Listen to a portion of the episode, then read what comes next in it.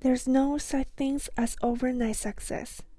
When it comes to success, real, self made success, there's no such thing as luck.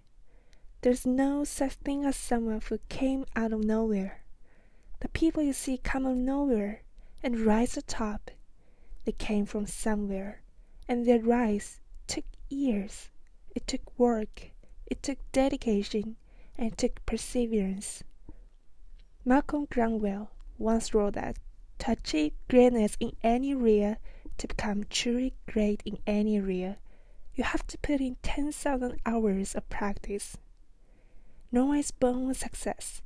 You must work your way there.